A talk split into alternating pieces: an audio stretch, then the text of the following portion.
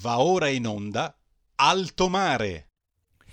E diamo subito la linea a Sara Garino, io ricordo il numero per poter intervenire con lei, con i suoi ospiti, che è lo 02 66 20 35 29. Bentrovata Sara. Grazie, grazie al nostro Giulio Carnelli al timone della regia e bentrovati a voi tutti per uno speciale di Alto Mare. Al solito vi ricordo velocemente le informazioni tecniche, potete seguirci sulla web TV scaricando l'apposita applicazione per cellulare sui canali social di RPL ovviamente e anche sul canale 740 del digitale terrestre. Senza necessità di abbonamenti, cose particolari, è sufficiente che componiate 740 sul vostro telecomando. Abbiamo detto una puntata speciale questa sera dedicata a due pilastri della nostra contemporaneità, la salute da una parte e il lavoro. Comun denominatore di questi due aspetti penso che sia la fiducia, o meglio la sicurezza. Sicurezza chiaramente dei singoli, delle singole persone, la cui sommatoria però concorre a determinare la sicurezza delle comunità e poi anche delle nazioni. Eh, ne parleremo chiaramente questa sera anche perché ci sono delle declinazioni, delle conseguenze molto pratiche, molto concrete sul mondo del lavoro. Abbiamo quindi più profilature, più sfumature. Vedo già collegato il professor Giovanni Carnovale, medico eletto revisore dei conti del Consiglio dell'Ordine dei Medici di Roma. Benvenuto, ciao Giovanni. Buonasera Sara, grazie, buonasera a tutti. Buonasera. Grazie per la tua partecipazione. Abbiamo in collegamento l'avvocato Antonino Galletti, che è presidente dell'Ordine degli Avvocati di Roma. Buonasera, grazie. Grazie mille avvocato, grazie a lei per la partecipazione.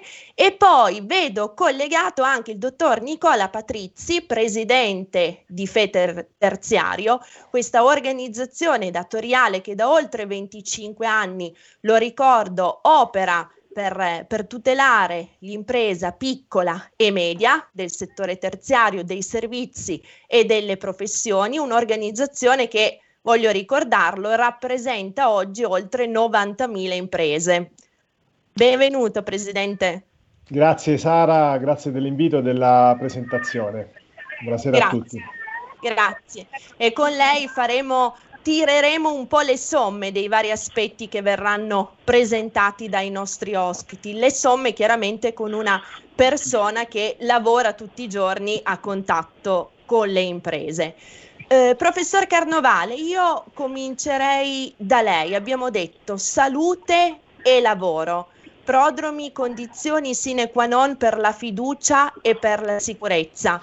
Quindi diciamo, da tutto questo rifugge, rifulge quanto sia e quanto sarà nell'immediato futuro sempre più importante la ricerca scientifica. Anche e soprattutto, già ci accennava qualcosa nel corso della sua precedente intervista, come deterrente. Sì, sì. Beh, allora, innanzitutto volevo salutare il, l'avvocato Galletti, che è un caro amico e che eh, spero mi senta, e con il quale Grazie. abbiamo già affrontato mh, queste tematiche durante eh, la, la, le prime fasi di questa seconda pandemia e che eh, naturalmente stimo tantissimo per la sua preparazione e, so- e, anche per il supporto giuridico che potrà dare all'argomento e, e, e anche in futuro. Anche perché ormai eh, io ritengo, cara Sara, che veramente la società sta, è cambiata, sta cambiando con una rapidità impressionante. E, direi che questa, questo, questo momento drammatico che stiamo vivendo ha dato un'accelerazione un'impennata a, a dei processi socio, sociali, sociologici che si stavano già sviluppando. Il mondo del lavoro, io cercherò di farti una sintesi tra sanità e lavoro, è, e, d'altra certo. parte le cose sono estremamente legate. Per cui come sta cambiando la sanità, cambia e cambierà anche il, il modo di lavorare no? e, e, le tutele, no? perché noi ci siamo sempre occupati, noi sanitari, delle tutele del mondo del lavoro, oltre che dei pazienti in generale. Per cui questo cambiamento che stiamo vivendo, radicale devo dire, e con questa accelerazione che abbiamo vissuto in questo anno, eh, ci porta a fare delle considerazioni che sono naturalmente sanitarie e che hanno questo risvolto sul mondo del lavoro, per cui hai fatto benissimo tu a, eh, a evidenziare, a sottolineare questi due punti che camminano come un binario no? di un treno paralleli, magari non si incontrano, però portano poi a destinazione il, lo stesso, no? quindi il, il, successo di, di, del, del, di quello che deve essere l'espressione di una società civile. Mm, alcuni, eh, tanti editorialisti, il mondo intero dice, ha sempre sostenuto che la civiltà di, un, di una popolazione si misura con la sanità, no? con livello sanitario e quanto questo, questo eh, mondo possa esprimere poi risultati effettivi sul, sul cittadino no? e quindi nel mondo per cui non si può prescindere da questo. Partirei quindi da questo, da questo postulato no? che la sanità, è, anche perché io vivo questo, questo mondo, è un aspetto importantissimo di una società civile e tu mi hai parlato di deterrenza e quindi sottolineerei questo, questo aspetto che abbiamo già accennato la volta passata di deterrenza. La deterrenza in senso filosofico è quella, quello strumento, quella, quell'opportunità che un popolo si, si dona, si, si, si, fa suo per poter cercare di evitare delle problematiche. No? Abbiamo sempre parlato di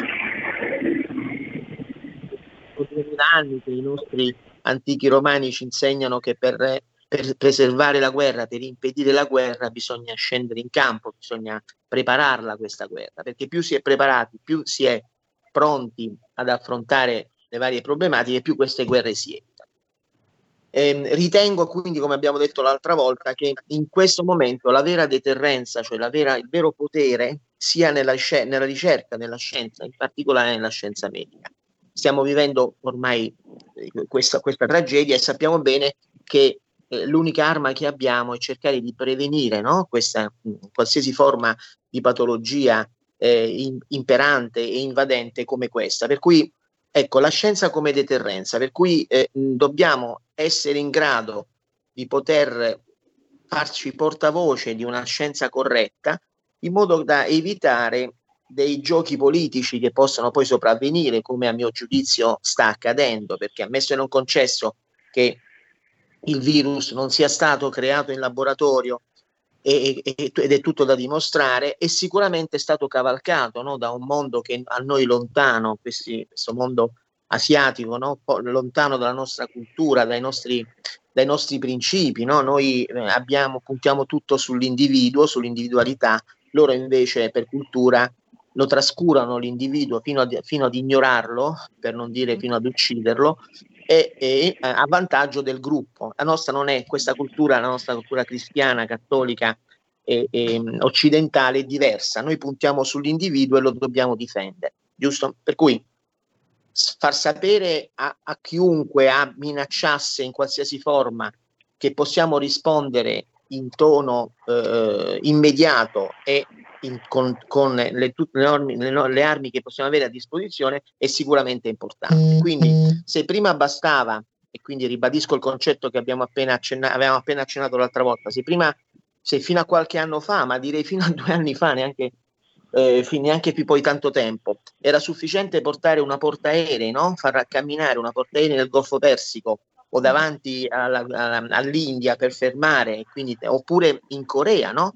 Eh, a sud della Corea per far capire che nei casi estremi si sarebbe arrivati anche a, a processi più importanti, oggi questo non è più sufficiente e nell'arco di un anno è cambiato tutto, quindi anche l'approccio eh, di questa natura, perché non è, più, non è più sufficiente perché? Perché basta che questi mandano un virus per dire in, all'interno di una portaerei e quindi la portaerei non ha più senso.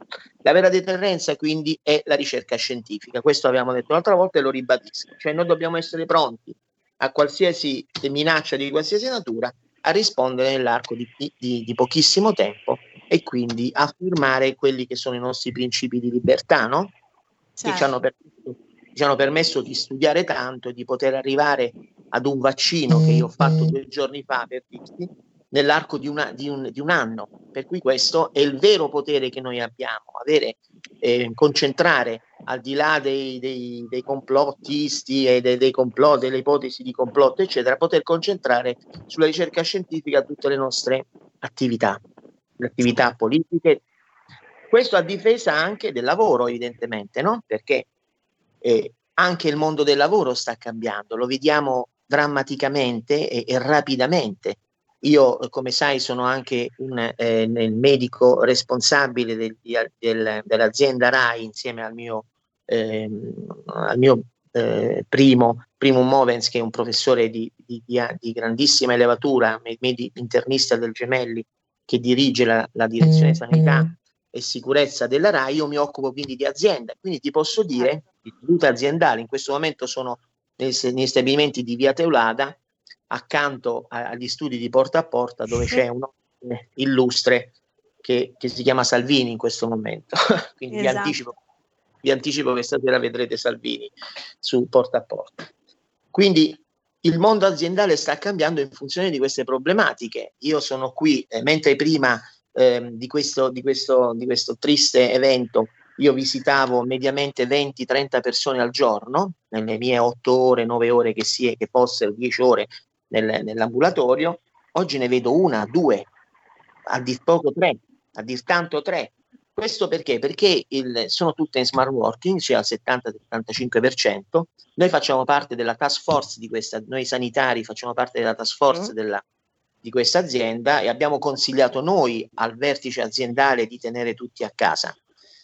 E, per, però, e quindi ci troviamo, io mi trovo spaesato, adesso per esempio entro in via Teulada e, e vedo il cortile deserto, eh, la gente, eh, eh, i, i, dipendenti sono ridotti al minimo,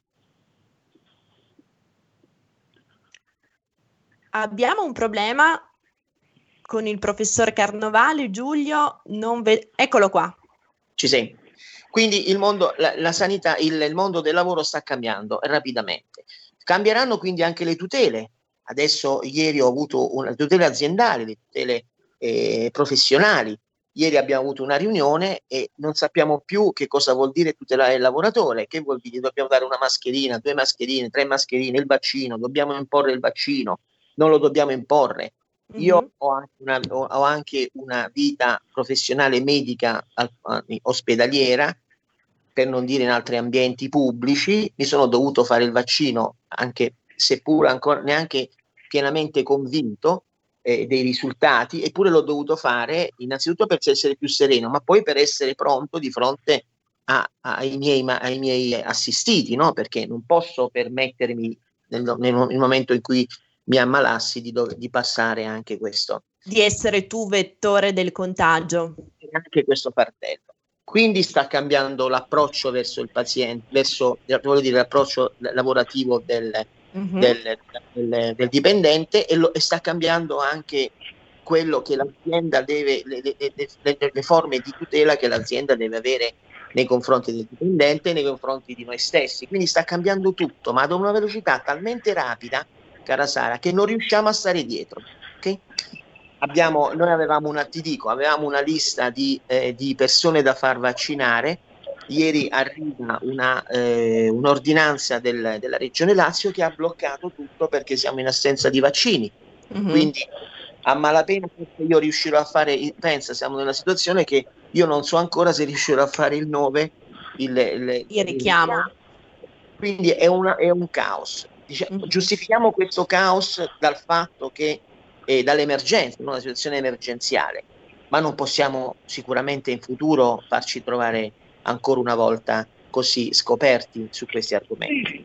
Per certo. Diciamo, ci dobbiamo appoggiare noi che viviamo una realtà di strada, ci dobbiamo appoggiare ai giuristi e quindi adesso mi appello ad Anto- Antonino, volevo sapere cosa ne pensate, perché immediatamente dobbiamo arrivare a fare proposte di legge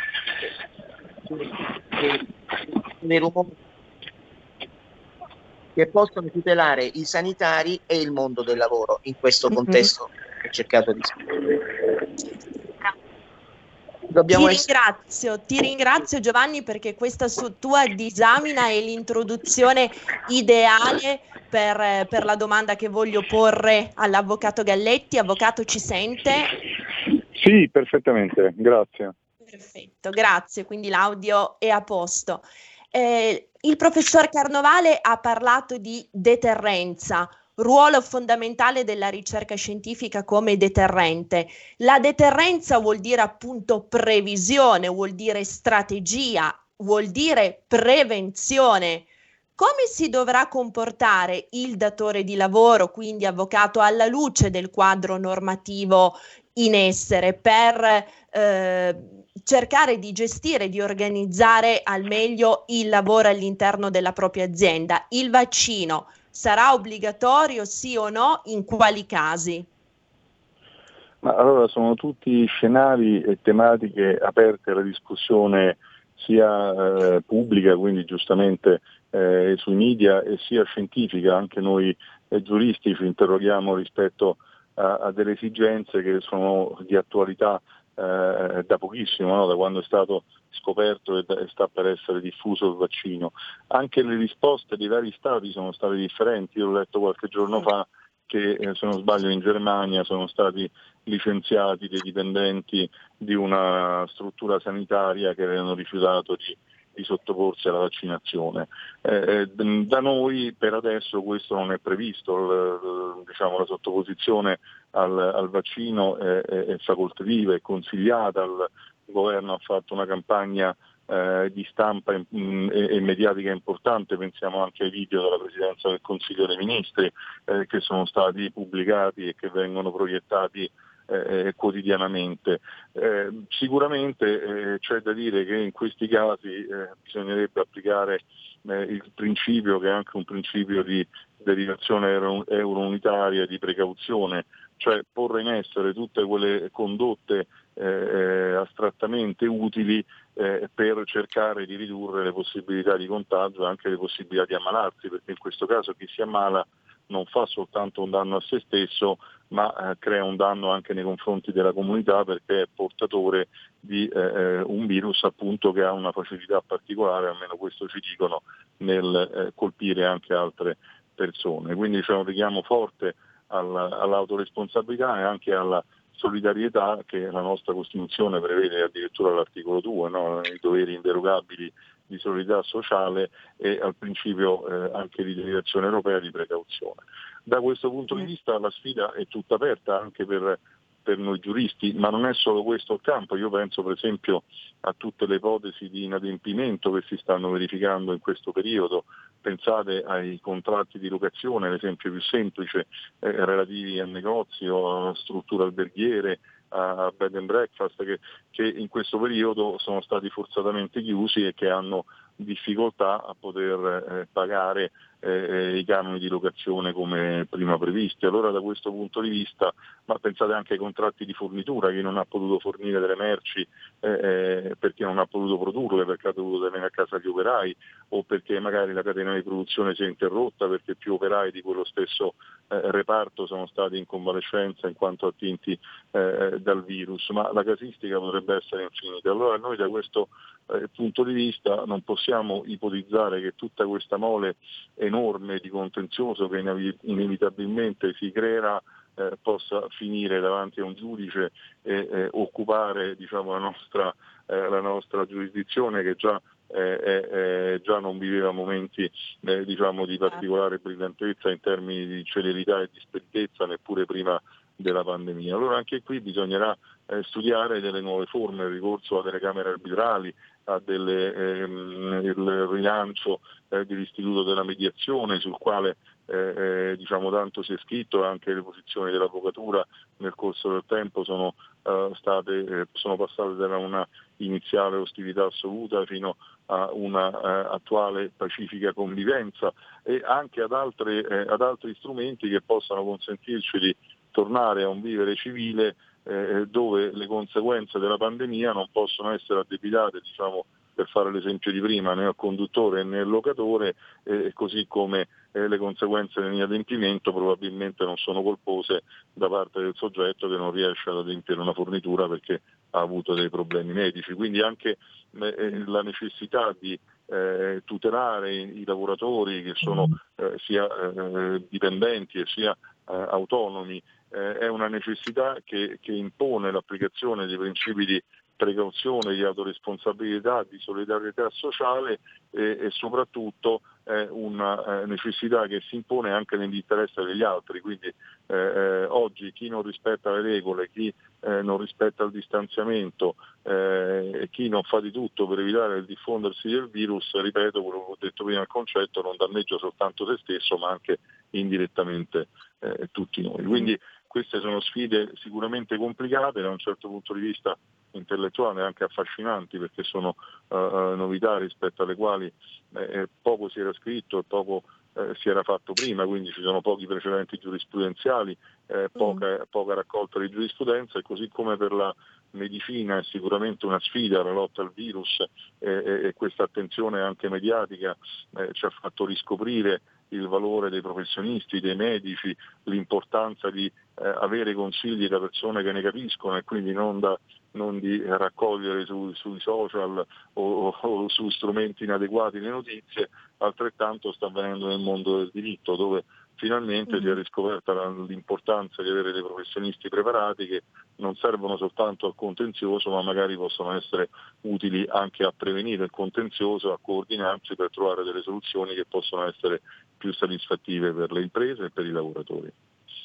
Ecco, questo è assolutamente un punto più che significativo, ma avvocato, dal punto di vista di un datore di lavoro, per gli obblighi, per gli oneri che sono in capo al datore per l'appunto, come si può compenetrare il rischio biologico di natura endogena, quindi quello all'interno del contesto lavorativo sul quale chiaramente l'azienda, il datore può adottare tutte quelle misure volte a prevenire e contenere il contagio, quindi DPI e quant'altro, dal rischio invece esogeno, ovvero dalla possibilità che il virus entri all'interno del contesto lavorativo dall'esterno, perché portato appunto da, da un dipendente che l'abbia contratto altrove.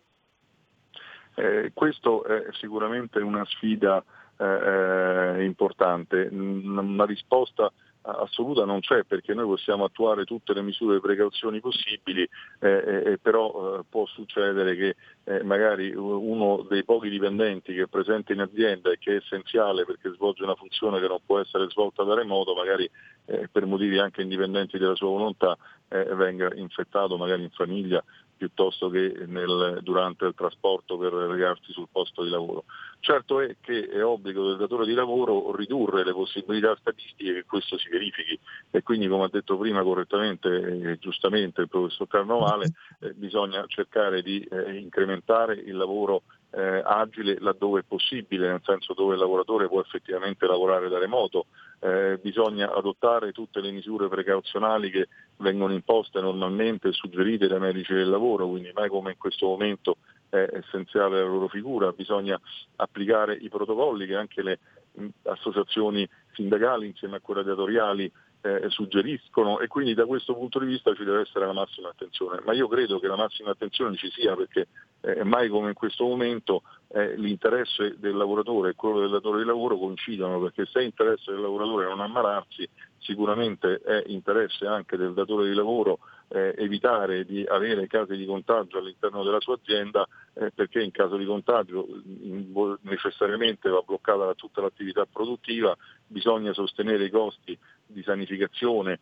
e quindi di bonifica delle aree e quindi anche il datore di lavoro è portato a investire massimamente sulla sicurezza proprio perché eh, lui stesso sarebbe vittima invece di eh, eh, sia economica sia giuridica dal punto di vista economico sia dal punto di vista giuridico di eventuali eh, interventi non appropriati e non idonei a tutelare la salute del lavoratore.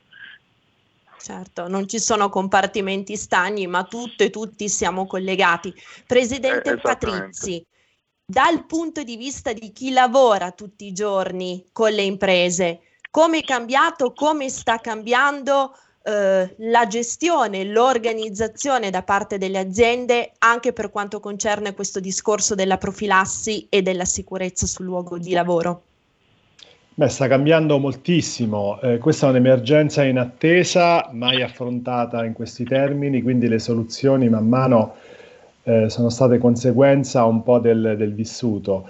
Eh, mi ricollego al concetto della deterrenza del, del dottor Carnevale, soprattutto per quelle imprese che appunto eh, vivono eh, il quotidiano con il contatto fisico. Gli investimenti sono stati importantissimi eh, sugli strumenti eh, di protezione, dai dispositivi di protezione individuale a tutto il discorso della sanificazione.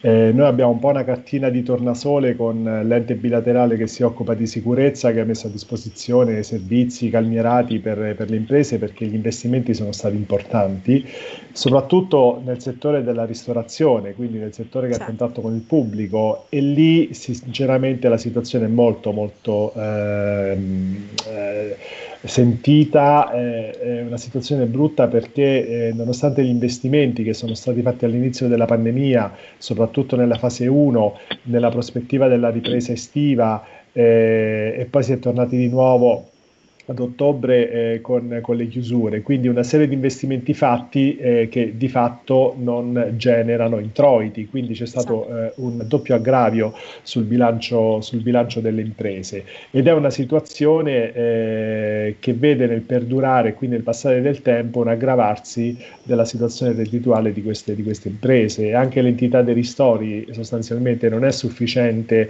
a salvaguardare la tenuta delle imprese. Noi abbiamo un dato preoccupante perché già circa il 20-25% delle imprese che osserviamo eh, ha sostanzialmente chiuso l'attività e altri sono in attesa. Si generano dei contenziosi. Oggi, come diceva il dottor Galletti, il contenzioso eh, che rischia di intasare di più i tribunali è legato al contenzioso privato, quindi nel rapporto tra eh, locatore e locatario sostanzialmente per le imprese che vedono chiuse l'attività aumentano. Quello che temiamo noi però che è più pericoloso è il contenzioso fiscale, perché oggi eh, il 2020 eh, eh, osservando i, i, dati del, del MEF pubblicati, eh, pubblicati, a novembre sulle entrate fiscali, c'è una diminuzione sulla fotografia 2020 del 5% delle entrate fiscali, ma è soltanto una piccola percentuale perché il 2020 fotografa i redditi del, del 2019 e la capacità di, di sostenere eh, la tassazione del 2020. Il, eh, il pericolo è sul 2021 perché il perdurare della crisi che comunque ha generato chiusure prolungate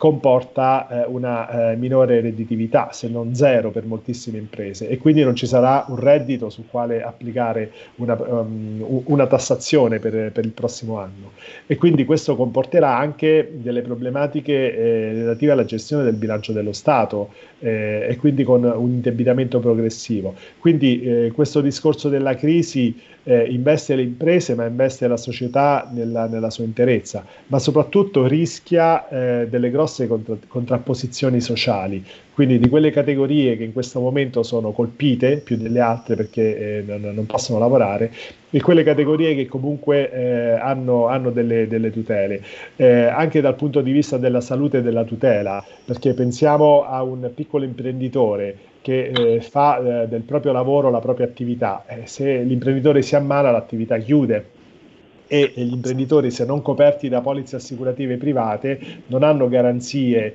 per il periodo eh, per il quale non, non, lavorano. Quindi questo sta sostanzialmente colpisce doppiamente ehm, la microimpresa, che è quella che noi, che noi, rappresentiamo. Quindi questo genera l'esigenza di rivedere anche eh, le tutele contrattuali e la, la, la, contrattazione in senso ampio, eh, anche per proteggere eh, queste, queste, categorie perché ehm, questa manifestazione pandemica non è detto sia l'ultima, da, da, da studi internazionali emerge che eh, eh, la globalizzazione, eh, i, i, contatti che ci sono a livello globale, soprattutto con quelle economie che non sono protettive, tra virgolette, per la salute e che hanno usi ed abitudini diversi, possano continuare a generare questo rischio e quindi va messo in, in sicurezza, va messo in sicurezza il sistema. Il sistema è fatto quindi di tutele che devono ribaltarsi anche nel rapporto eh, lavorativo e giuridico che deve a questo punto poter proteggere tutti i lavoratori. Se viene meno una parte dei lavoratori, tenete presente che le, eh, i, i, dati statistici ci danno 4.100... Presidente Patrizi, le, mi Prego. scusi, la interromperei a questo punto solo per un minuto di pausa pubblicitaria. Prego. Il futuro appartiene a chi fa squadra. Le radio italiane si uniscono per giocare la partita da protagoniste. Nasce l'app Radio Player Italia. 140 stazioni in una sola rete. Scegli la tua preferita e ascolta il suono perfetto del digitale.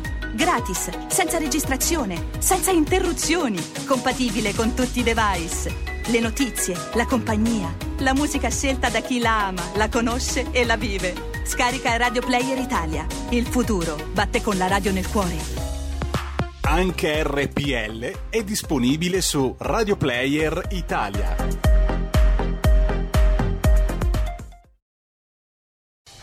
Porta con te ovunque RPL la tua radio. Scarica l'applicazione per smartphone o tablet dal tuo store o dal sito radiorpl.it. Cosa aspetti? Un grosso abbraccio a tutti quanti da Nadine e Marcus Dardi. In esclusiva su RPL vi presentiamo Mangio, bevo e canto all'italiana. Dove vi raccontiamo la storia della canzone italiana. Dai Longobardi al 2000. Insieme alla storia di alcuni piatti tipici italiani. E di alcuni vini. Buon, ascolto. Ogni sabato dalle 14.30 solo su RPL, la tua radio.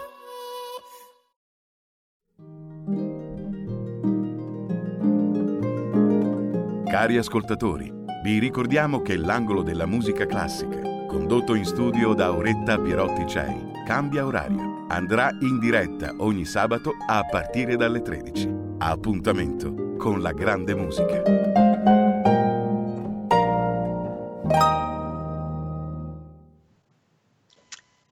Eccoci, ben trovati per questo speciale di Alto Mare. Vi ricordo che abbiamo con noi il presidente di Federterziario Nicola Patrizzi che ho torto collo dovuto interrompere per la pausa pubblicitaria, le ridarò subito la parola. Abbiamo con noi anche il professor Giovanni Carnovale e l'avvocato Antonino Galletti.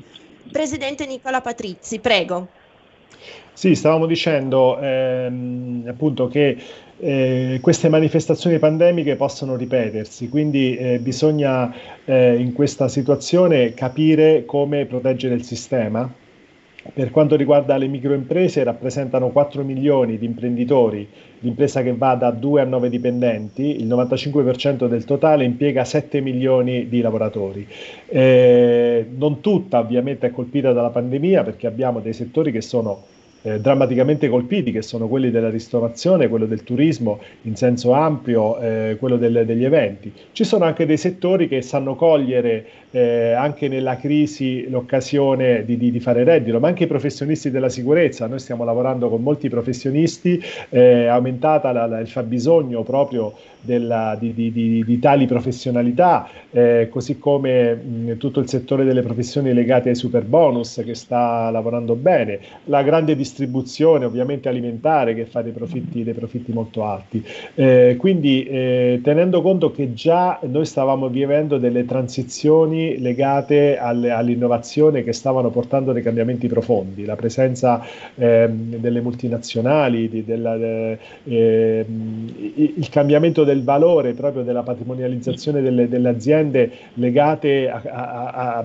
alle piattaforme sostanzialmente che stavano cambiando eh, lo scenario. Le nostre imprese erano già in una fase di transizione e non si erano ancora riprese dal 2007 dalla crisi eh, Lehman Brothers, per intenderci, quella che ha generato il, il default finanziario eh, e questa crisi pandemica ha di nuovo eh, creato un grande, un grande sconquasso.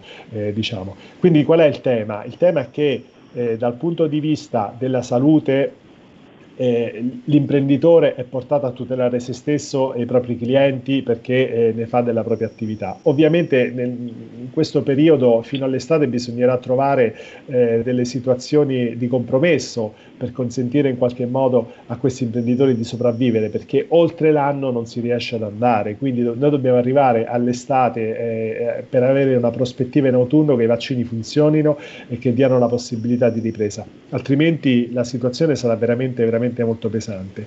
E in chiave strutturale mettere in campo quegli investimenti attesi eh, dalla politica in maniera tale che si comincino a rivedere delle regole in chiave strutturale per assicurare dei sistemi di protezione adeguati al sistema nel suo complesso. Questo è un po' la, la, quello che emerge dal, dall'osservazione che stiamo facendo in questo momento delle nostre imprese. Certo, quindi interventi sul, sul, momento che non possono essere delle dimensioni dei cosiddetti ristori, li ha citati prima. Ricordiamo che rispetto al fabbisogno delle nostre aziende, delle aziende colpite dalla crisi, il volume dei ristori finora pervenuto non raggiunge il 7%, quindi si parla assolutamente di percentuali infime, credo di non eh, sbagliare nell'utilizzare questo aggettivo, quindi interventi sul momento e interventi, diceva lei, strutturali, in maniera tale da dare stabilità e da dare cronicità, organicità a un mondo che per tutti i punti di vista, ce lo ricordavano anche prima gli altri ospiti, non potrà più essere lo stesso, non è più lo stesso. Sì, bisogna agire sul sistema delle tutele, ovviamente questo ha un costo, eh, perché il, eh, il, il, tema dei ristori e dell'intervento pubblico in questo momento ha mostrato proprio delle falle nella pubblica amministrazione che non è riuscita a gestire l'emergenza.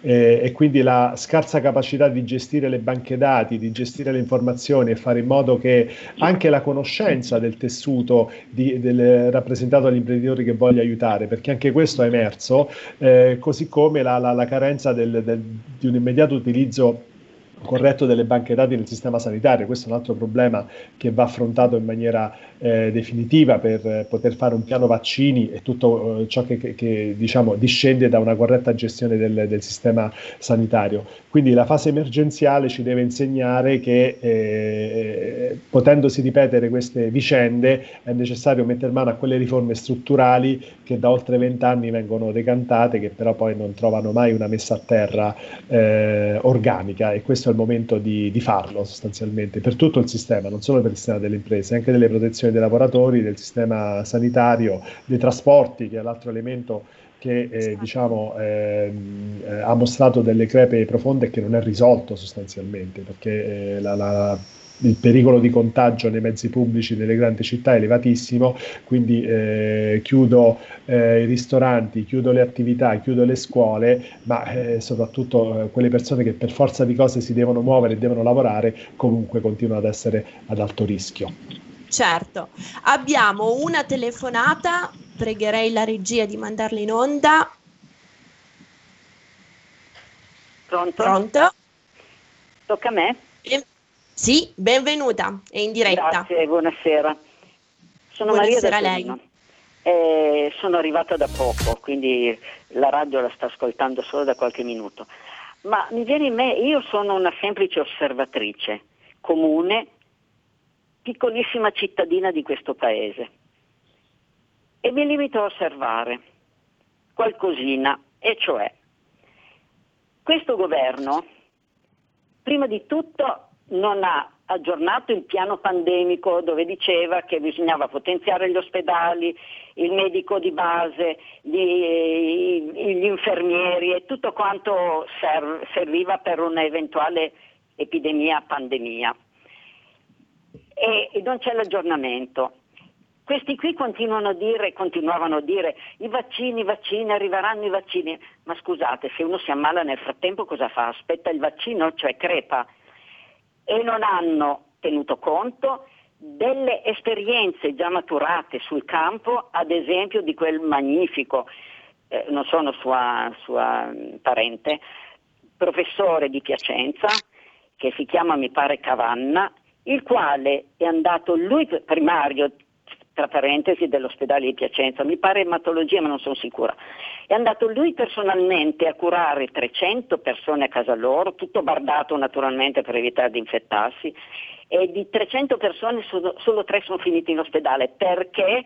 Questo signore ha detto che se uno prende questo, questa faccenda alle prime avvisaglie con l'idrossiclorochina che in un primo tempo più un antibiotico, perché quando c'è mm, il termine micina vuol dire che c'è anche un antibiotico, ehm, che in un primo tempo questa, questo medicamento era stato ehm, escluso dalla rivista eh, Lancet e dall'OMS. Poi invece è stato ripristinato, abbiamo, ci, sono, ci, siamo sbagliati, non è vero che fa male questa idrossiclorochina. Quindi intanto questo governo doveva cominciare a fare qualcosa subito, non aspettare il vaccino eh, quando arriva, se arriva. E tra parentesi, ho già Guardi, sentito io che su, la Pfizer... su questo punto, se mi permette, farei intervenire subito il professor Carnovale perché è un tema che abbiamo tra l'altro già trattato in una precedente puntata di Alto Mare. Avevamo con noi anche l'avvocato Eric Grimaldi che per l'appunto di idrossiclorochina si è occupato, arrivando anche a un importante pronunciamento del Consiglio di Stato. Quindi Giovanni, l'importanza senz'altro delle cure domiciliari di cui ci parlava la nostra ascoltatrice e legandomi a questo vorrei proporre a te e agli altri ospiti, dopo tornerò anche dall'avvocato Galletti, una domanda prenderei spunto di nuovo da Ippocrate. Correggimi se sbaglio, Ippocrate eh, ammoniva i medici, gli scienziati dicendo che prima di curare in senso lato una persona occorre essere certi che questa persona voglia davvero sbarazzarsi di ciò che l'ha fatto ammalare. Esteso in un contesto chiaramente di comunità, di Stato, di nazione e prescindendo un attimo dal discorso meramente sanitario di cui ri- rispetto a cui comunque ti chiedo un, un pronunciamento per le questioni che sono state portate all'attenzione dalla nostra ascoltatrice. Siamo davvero sicuri di aver capito le ragioni profonde, cogenti che ci hanno portato a questa situazione di crisi, di pandemia e di pandemonio? Abbiamo ancora il professor Carnavali in collegamento. Eh, Sara, lo vedo ma è disattivato il microfono, quindi lo rimuovo in questo istante dalla, uh, dalla chiamata e lo richiamiamo perché al momento non vedo che non ci può rispondere, quindi lo richiamiamo al volo, vediamo se... Esatto. Lo stiamo richiamando perché non aveva l'audio in... Uh attivato. Allora quindi... facciamo così, girerei nel frattempo il quesito agli altri nostri ospiti, partirei dal presidente di Feder Terziario. Naturalmente ricalibro questa domanda dal punto di vista economico, no? rispetto a quello che ci diceva lei prima. Siamo davvero sicuri che i decisori, la politica abbia capito che per sanare davvero questa situazione di crisi occorre andare a ad agire sui pilastri del, del, nostro sistema produttivo, quindi le imprese piccole, medie, soprattutto quella classe media che negli ultimi anni è stata la categoria maggiormente vessata e rispetto alla quale ancora si pensa di andare a rinfoltire e incrementare il carico fiscale. Penso per esempio al pronunciamento della settimana scorsa di Banca Italia che incentivava a caricare ancora eh, il peso fiscale sul, sugli immobili. No, assolutamente la direzione non è, non è, quella corretta. Anche noi nelle varie interlocuzioni nei tavoli governativi eh, riportiamo eh, proprio la, l'esigenza di, di, di, interventi di natura strutturale, soprattutto eh, per porre fine alle contrapposizioni tra quello che è il lavoro imprenditoriale e il lavoro dipendente, tra il pubblico e il privato, che assolutamente non, non, non fanno bene anche nei rapporti con i sindacati, perché ovviamente eh, poi vince, vince, sempre il più forte. Ehm, la paura in questo momento è che eh, essendosi generato un, eh, un, un problema che necessita interventi a debito, eh, si sta aggravando eh, il rapporto debito-PIL eh, dello Stato e, e, questi, e, questo debito dovrà essere ripagato e non può essere la leva fiscale la soluzione dei prossimi anni. Quindi è necessaria una manovra anticiclica, è necessaria che le risorse del recovery plan del quale si, si dibatte che da più parti è stato eh, diciamo, eh, sostenuto noi stessi che non è adeguato perché non c'è una strategia, non c'è una visione rispetto a quelli che dovrebbero essere interventi radicali che devono ridisegnare eh, il, il, paese e quindi ci aspettiamo che eh, un confronto serio possa nascere proprio per mettere mano a quelle riforme strutturali che mancano, che mancano da troppo tempo. Il tema del lavoro diventa, diventa fondamentale. Noi non possiamo stare in un'Europa dove ci sono dentro l'Europa delle asimmetrie fiscali che generano di fatto dei paradisi fiscali, perché quello è quello che accade. Quindi non solo doverci proteggere dalla simmetria fiscale eh, e delle tutele sanitarie e della sicurezza con altri paesi eh, dell'est, la Cina in particolare, ma anche all'interno dell'Europa perché si è costruita un'Europa dove sostanzialmente non c'è una politica fiscale comune e quindi certo. questo non può eh, giocare su quella regola del rapporto eh, debito-PIL del 3% uguale per tutti, perché poi l'Europa interviene con eh, i vincoli, eh, però poi le manovre, eh, le armi in mano a, allo Stato eh, si riducono uh, a, a, alla gestione della, della, leva fiscale e della tassazione.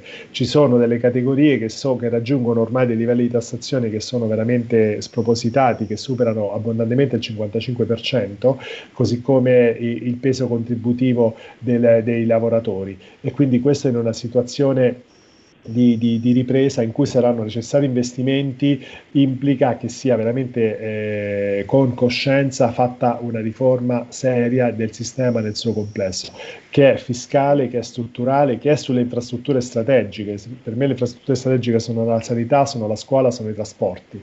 Eh, se non interveniamo in questo senso per modernizzare il paese, approfittando dell'innovazione, approfittando delle ingenti risorse che abbiamo a disposizione, ri- rischiamo di fare un debito sbagliato, quello che diceva Draghi Draghi. Eh, in una situazione come questa la cosa peggiore è fare un debito sbagliato. È come se in una famiglia che si trova in difficoltà e si chiede un prestito, quel prestito lo si utilizza per andare in vacanza piuttosto che per eh, fare qualcosa che sia di, di costruttivo. Certo, certo. Grazie. Vedo che nel frattempo abbiamo ricollegato il professor Carnovale. Giovanni, ti lascerei le conclusioni. Vorrei tornare però brevemente prima dall'avvocato Galletti alla luce di quello che ci ha appena detto anche il presidente di Feder Terziario, avvocato. Siamo destinati in assenza finalmente di provvedimenti che mettano mano alle lacune strutturali del nostro sistema ad avere una società sempre più litigiosa, dove con litigiosa intendo caratterizzata da un numero di contenziosi a più livelli che rischiano davvero di esplodere? Ma io mi auguro veramente di no, però diciamo che questa proliferazione del contenzioso e della litigiosità non è dovuta eh, soltanto al carattere eh, degli italiani, ma è dovuta anche a precise scelte eh, legislative in materia di giustizia, per esempio anche in materia fiscale.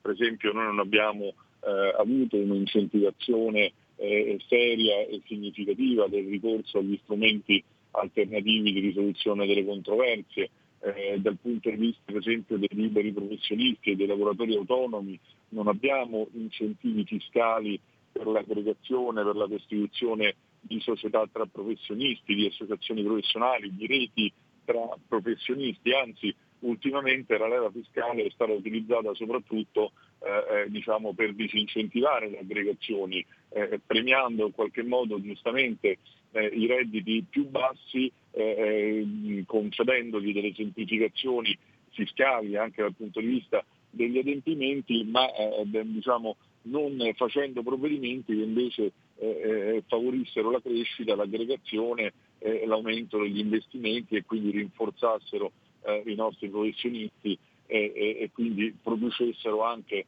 una, eh, eh, diciamo un contenzioso meno frammentato e, e gestito eh, diciamo in maniera più, eh, più, unitaria. A questo poi si aggiunge anche una, eh, diciamo una scarsa diffusione appunto degli strumenti alternativi, per esempio il ricorso agli arbitrati, il ricorso alle, alle stanze di compensazione anche a livello eh, tra sindacali e datoriali. Da noi l'avvocato viene visto ancora come il soggetto che va in giudizio e vince la causa, non come il soggetto che previene la lite e magari il soggetto che eh, anche privatamente può fornire un lodo arbitrale eh, che è una vera e propria sentenza, eh, sia pure in senso non tecnico, che consente alle parti poi di eh, adempiere un decisum che non è giurisdizionale ma che è frutto di, appunto, di una eh, di un intervento da parte di professionisti privati. Eh, bisogna investire su questo, quindi eh, eh quando si dice che eh, gli italiani non, non, sono propensi o non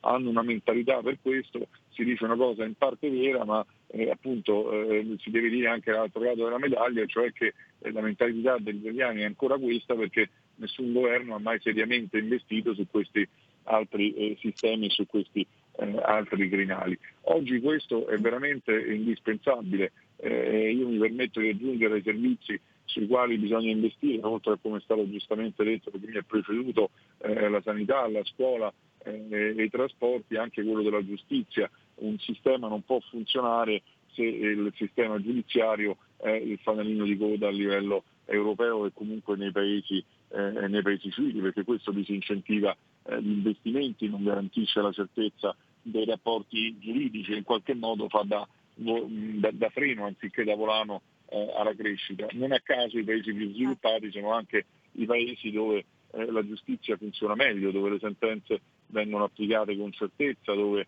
eh, intervengono in poco tempo e dove in qualche modo eh, eh, il commercio, le relazioni umane, i rapporti sono eh, incentivati eh, eh, diciamo, a, a, comportarsi correttamente, a svolgersi in maniera corretta proprio perché c'è un sistema eh, giudiziario che funziona. Noi da questo punto, punto, di vista dobbiamo investire e quindi ecco, prendere parte dei soldi che arriveranno e investirli in questo settore ci consentirebbe di eh, colmare quel, eh, quel, quel, ritardo cronico che abbiamo eh, anche in questo settore e che ci allontana non solo dall'Europa ma anche dai paesi più sviluppati. Da questo punto certo. di vista quindi sono assolutamente d'accordo con le analisi precedenti e, e, e, concordo sulla necessità di interventi seri e da questo punto di vista veramente ci vuole un'iniezione anche economica importante per superare le criticità. Perfetto, grazie Avvocato. Se è d'accordo su questo tema della, della, giustizia ci torneremo in un'altra puntata speciale di Alto Mare perché ci ha lanciato dei messaggi davvero importanti, mi sembra doveroso svilupparli con più dov- dovizie con più tempo. Per la conclusione io adesso passerei la parola al professor Carnovale, tanti temi Giovanni sono stati eh, trattati, eh, siamo, siamo sicuri, ti chiedevo prima che il collegamento accusasse qualche problema, di aver capito sotto tutti i punti di vista che cosa ci ha portato qui. E soprattutto siamo sicuri che i nostri decisori, la nostra politica abbia davvero compreso che è necessario agire e che è necessario decidere. Non è più possibile ammettere la neutralità, l'ignavia, la non scelta, il temporeggiare. E qui ti lancio un altro amo, eh, lo so Giovanni. Sei troppo carina, ehm, Sara. Intanto mi dai un bel compito perché cercherò di, di, di dare una traccia secondo quello che ho ascoltato e gli spunti importantissimi che sono arrivati. Innanzitutto apprezzo tantissimo il dottor Patrizzi perché... Abbiamo quattro dato... minuti, eh Giovanni? Non una parola. Quindi comunque...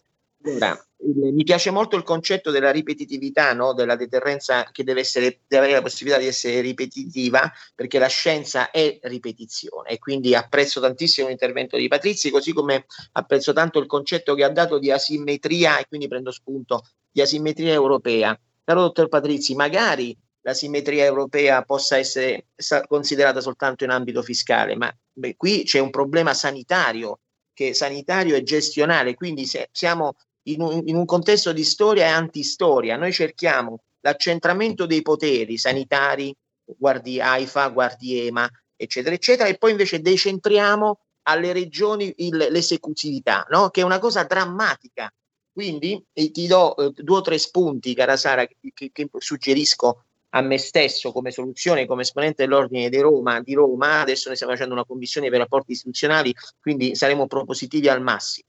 Allora, innanzitutto, quindi questa deterren- una breve traccia di do come mie possibili ehm, fasi esecutive, no?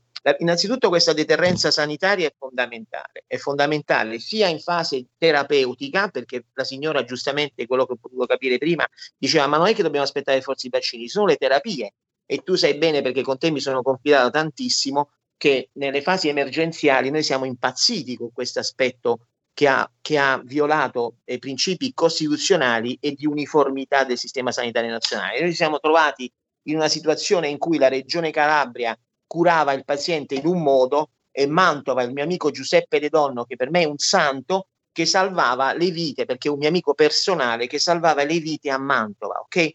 Con un sistema che poi invece hanno bloccato e hanno imposto a questo poveraccio il silenzio stampa, ok? Apro una parentesi. Tutta la, la prova della grande confusione, mi piace eh, sottolinearlo questo, che abbia, anche noi nel nostro dialogo abbiamo toccato 50.000 argomenti, la prova di questa confusione, sapete in che cosa sta in questo momento? Nel silenzio stampa totale dei sindacati. Io non sento più sindacati, voi li sentite? Niente, nessuno dice più una parola di quelli lì che stavano tutti i giorni in televisione. E perché? Perché non sanno più che dire, ok? Perché hanno rimesso la palla in mano a noi sanitari, aspettando chissà che non si sa. Quindi la deterrenza sanitaria deve essere importante sia in fase terapeutica che in fase ovviamente di prevenzione, vedi i vaccini. Per cui il mio suggerimento è, senza fare voli pindalici, innanzitutto, uno, ridare centralità alla sanità, al sistema sanitario nazionale. Noi abbiamo perso quello che il principio cardine dei, dei padri costituenti del sistema sanitario nazionale, che era l'universalità, ovvero l'uniformità di terapia. Noi ce lo siamo persi completamente, quindi dobbiamo cercare di togliere competenze sanitarie alle regioni. Le regioni si sono rivelate un fallimento assoluto. I presidenti di regione non hanno fatto altro che contemplare eh, vis-à-vis con il loro specchio e contemplarsi da solo, farsi belli da soli, dando accelerazioni ai direttori generali che per me sono il cancro della situazione così come, così come immaginati. E tu sai bene, Sara, che io sto preparando il mio con 40 parlamentari già firmata, firmatari la mia proposta di legge per la modifica delle nomine e della selezione dei direttori generali. Non più un albo asettico, ma una graduatoria con il principio della mia idoneità universitaria. Io non posso fare il professore associato se non ho dei titoli. Tu non puoi fare il direttore generale se non hai titoli. Punto. Non perché sei lo zio. Fino adesso so- la programmazione regionale, che è uno scandalo sanitario, si è basato tutto esclusivamente sul principio di, eh, di ehm, di, insomma, la programmazione, dicevo, si è basata tutta sulla discrezionalità del Presidente delle Regioni, no? con, con, il criterio del, della discrezionalità, questi hanno scelto chi gli pareva, non è più possibile, il fallimento è stato totale. Pertanto il sistema giudiziario, quindi sanitario, quindi con un ritorno alla centralità del sistema sanitario, esiste un ministro del, della, del, del, della sanità, non vedo perché debba esistere un, un signore che si chiama Arcuri, esiste un ministro che può fare i bandi, che cosa c'entra Arcuri? Quindi centralità della sanità, universalità, ci vuole una, solta, ci vuole una persona sola a cui fare riferimento nel bene e nel male. Fallisci, te ne vai a casa, non che si passano la palla, quindi centralità. Il sistema giudiziario in questo momento, noi abbiamo tre poteri, no, la nostra Costituzione. Abbiamo un minuto, eh Giovanni, abbiamo un minuto, poi naturalmente ci torneremo, non finisce qua. Il potere esecutivo ha fallito totalmente, il potere giudiziario in fase emergenziale ci ha aiutato, adesso non è più sufficiente il potere giudiziario ci ha aiutato quando noi avevamo bisogno di affermare il nostro principio di diagnosi certa. Noi abbiamo presentato come sai un ricorso al TAR, l'abbiamo vinto per poter fare i tamponi ai privati e abbiamo liberato i policlinici da quel drive-in, da quelle file allucinanti dove, dove, portavamo le nostre vecchiette a fare una cosa. Quindi abbiamo, fatto, abbiamo ottenuto un grande successo. L'altro successo l'abbiamo ottenuto con il Consiglio di Stato, quindi il, il, il, il, ehm, sistema giudiziario in emergenza ci ha aiutato, no? il Consiglio di Stato ha detto che noi potevamo riproporre in scienza e coscienza qualsiasi farmaco. Quindi l'altro, l'altro grande tema che va quindi sanità, centralità della, centralità della società, il sistema giudiziario non deve lavorare solo in fase emergenziale, ma ci deve aiutare nelle fasi prodromiche al sistema, all'emergenza. Dobbiamo avere poi un rapporto con l'estero, quindi con le, con, un rapporto con l'estero basato sui principi della scienza, quindi non ci può essere un FDI americana che dice una cosa e l'EMA che dice il contrario. Per cui questa Europa va rivalutata in queste. Poi ehm, Giovanni, ah, chiudi davvero 20 secondi perché. Allora, la, il, il, chiuderei dicendo che il principio che a me e a te Sara piace tantissimo che è la neutralità. Dobbiamo agire, ognuno nel proprio lavoro. L'avvocato Galletti deve, deve, aiutare il nostro ordine, quindi dobbiamo collaborare come ordini per far sapere. Roma è una città importante, inutile ce lo nascondiamo. Quello che si decide nell'ordine dei medici di, di Roma e degli avvocati è importante, quindi lavoriamo insieme per abolire questa neutralità. E, quindi, okay, e la comunicazione ha l'onere e l'onore di informare, quindi assolutamente chiudiamo qui questa puntata, ma non chiudiamo qui eh, le occasioni di, di, dialogo fra noi e le argomentazioni perché c'è molto molto da dire. Quindi alla prossima con i nostri ospiti, il professor Giovanni Carnovale, il presidente di Feder Terziario Nicola Patrizzi e l'avvocato Antonino Galletti. Grazie, grazie davvero a tutti e tre e alla prossima. Avete ascoltato Alto Mare